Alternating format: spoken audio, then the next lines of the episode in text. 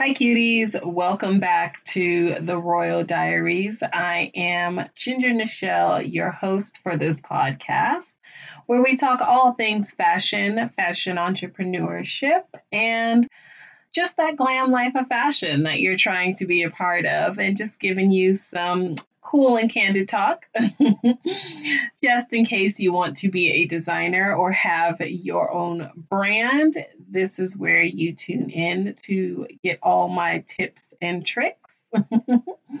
Today's topic is going to be about if you should hire a manufacturer or if you should produce garments on your own.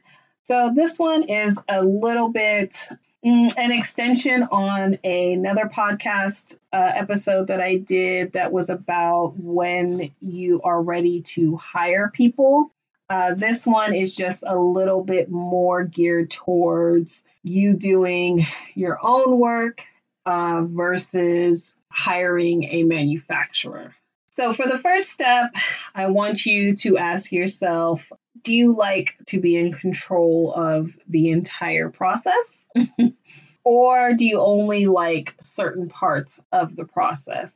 That will help you decide whether you should do the entire process of making the garments yourself or making all the items yourself and controlling that, or if you are willing to let a few things be controlled by either a small manufacturer or maybe you hire a sample maker to make your items for you.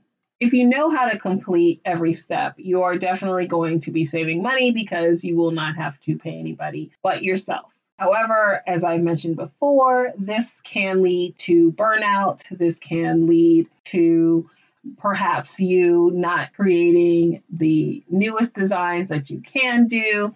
Um, you are only working on orders, so you can't create new product.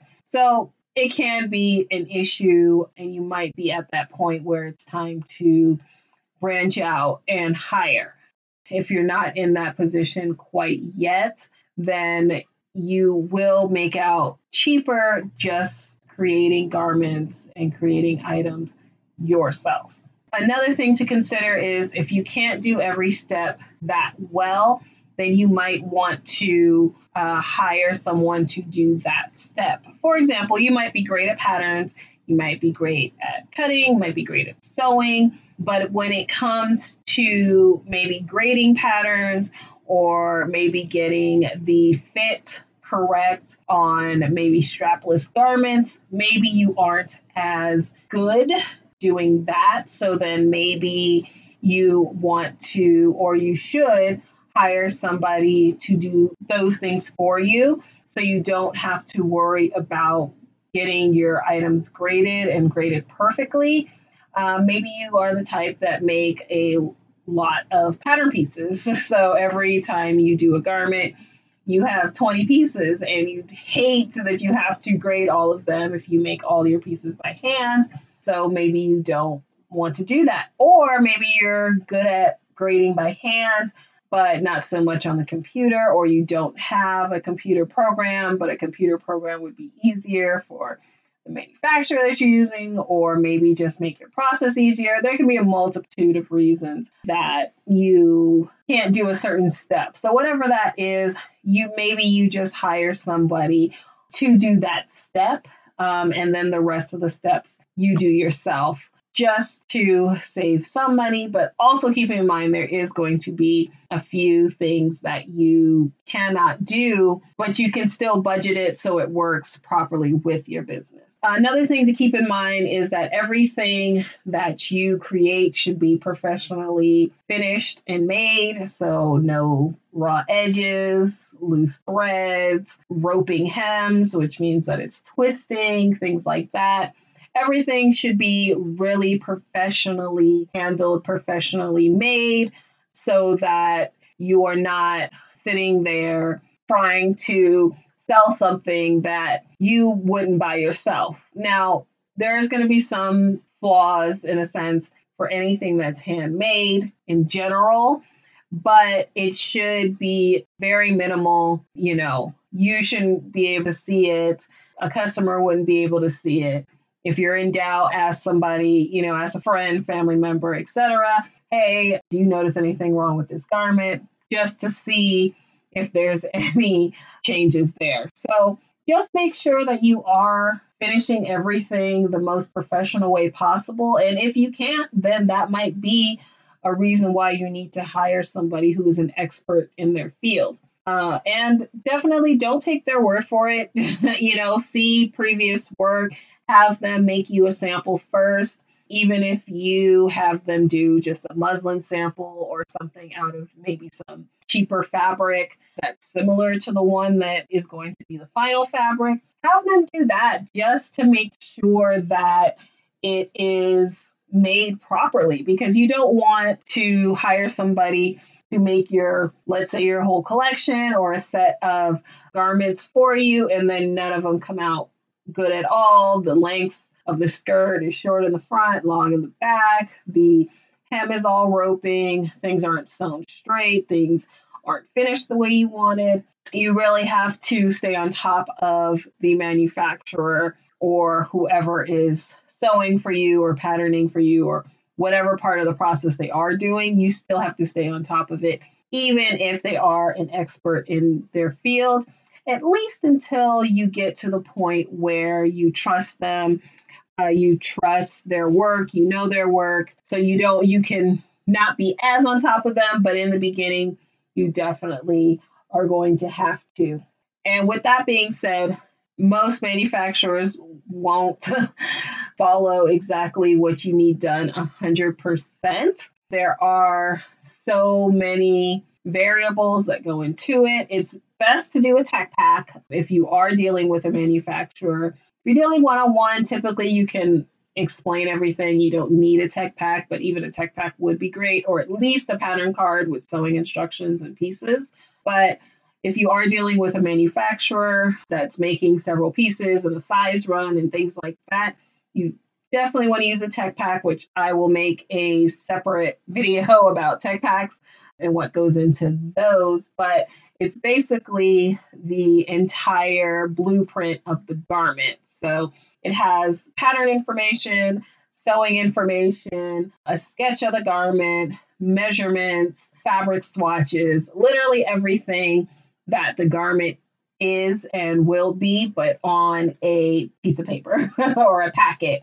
Sometimes they're made in an Excel document or Google Sheet, what have you, or you will have actual programs that are dedicated to just making tech packs. But if you are balling on a budget, you can definitely use a Google Sheet and create a tech pack and print it out and give it to the manufacturer. You definitely want to do it to keep them accountable because if they do have a sample, a pattern, if you made the pattern or you have the pattern made by someone else, and they have the tech pack. So even if they have at least the sample in the tech pack, you can hold them accountable for that and it should match that. Now, there's going to be some different tolerances, which I will get into when I do a separate podcast about tech packs, but there are some, you know, leeway in between. Like it could be a quarter off and still within tolerance, or an eighth off and still within tolerance. But if it's something where, you know, your size small is now your size extra small, typically you can ask for a discount or have them to remake it because they did not follow your specs that you gave them. If this is all too overwhelming, you might want to also consider doing wholesale first. There are plenty of vendors out there, especially now. You know, you probably see on Facebook or Instagram all the time the buy this vendor list, and you have all these vendors to make clothing, sell clothing, et cetera, et cetera. Vendors are everywhere. You can have vendors make your garments custom. Sometimes they can change the fabric, can change some of the design elements, you know, make a short sleeve long, et cetera, et cetera but uh, you definitely want to consider if you want to do wholesale because wholesale you won't have as many choices as you know designing a garment. You give someone fabric and uh, a sketch and they make the garment. This is very this is different. So be aware of that. But if you are just trying to start trying to feel out how to sell garments, sizing, fulfilling orders, those types of things, you might want to start with just doing wholesale, getting your feet wet a little bit, getting your business established, and then from there, moving on to doing custom and exclusive designs from you. Because one of the downsides of doing wholesale is somebody else could have that exact same design. All the stock photos are typically the same unless you get the garments and reshoot it. You can pretty much tell when someone's using a vendor versus someone is making garments themselves. It's a very stock photo looking photo. So you you can tell you'll or you'll start to notice once you really look at them. A place where you can go to look for vendors is Fashion Go. Um, they have a bunch of vendors that sell wholesale. You will just need a uh, seller's permit or wholesale license to purchase off the website, which is free. So you can just look that up um, based on your state. Um, in California, it's free at least. So I, I'm pretty sure it's free everywhere else, but you can just look up for your state seller's permit, and that's where you can get that. Something else to consider with using a manufacturer is that most of them will have an MOQ, and the MOQ will be still pretty high, even if you are a you know young brand. So an MOQ is the minimum order quantity. Basically, it is how many units you need to order before uh, they will give you a good price. A lot of them, it's 50. So even if you have your garments, let's say you have five sizes, you will have to order 10 units of each size just for them to work with you. So that is kind of a downside with manufacturers. Small manufacturers, their MOQ, their smallest is typically 50 per same garment, same fabric, um, same silhouette, different sizes. That's just how they work. You might be able to find some that, you know, maybe do 25. It really depends. You'll have to do your research within your own city. But the other option to do is to hire one person because maybe you only want to order, you know, I mean, two units per size of, and you have five sizes and you want to only order two per just to test it out, just so you have some because you don't know which is going to be the size that most people buy from you. You can hire just one person, that would be cheaper. So then you don't have to hold on to so much merchandise and have it sitting. You can have less merchandise, or you can do something where you work out where it's whenever you get an order, you have somebody make it and you know that's the way you do it so it really depends on your process the process that will work better for you what works better for your budget. But there are ways around it. So that's why it's really good to sit down and think through all of these ideas think through all of these things make a list write down you know the pros of cons of each. So then you know if you need to have a manufacturer or to maybe make things yourself or maybe hiring someone to do a different part in the chain. Doing everything yourself is the most cost effective way because you only have to worry about paying yourself.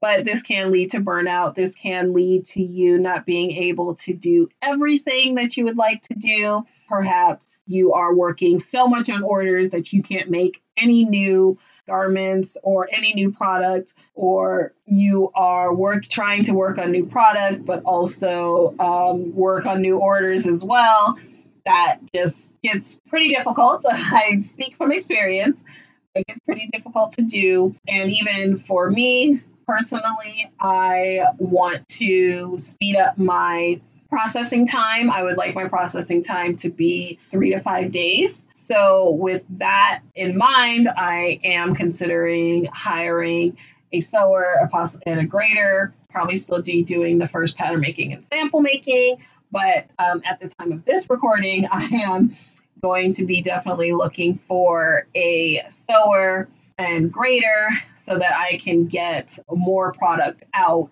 and not be having to work on getting so many orders out and then not being able to get any product out.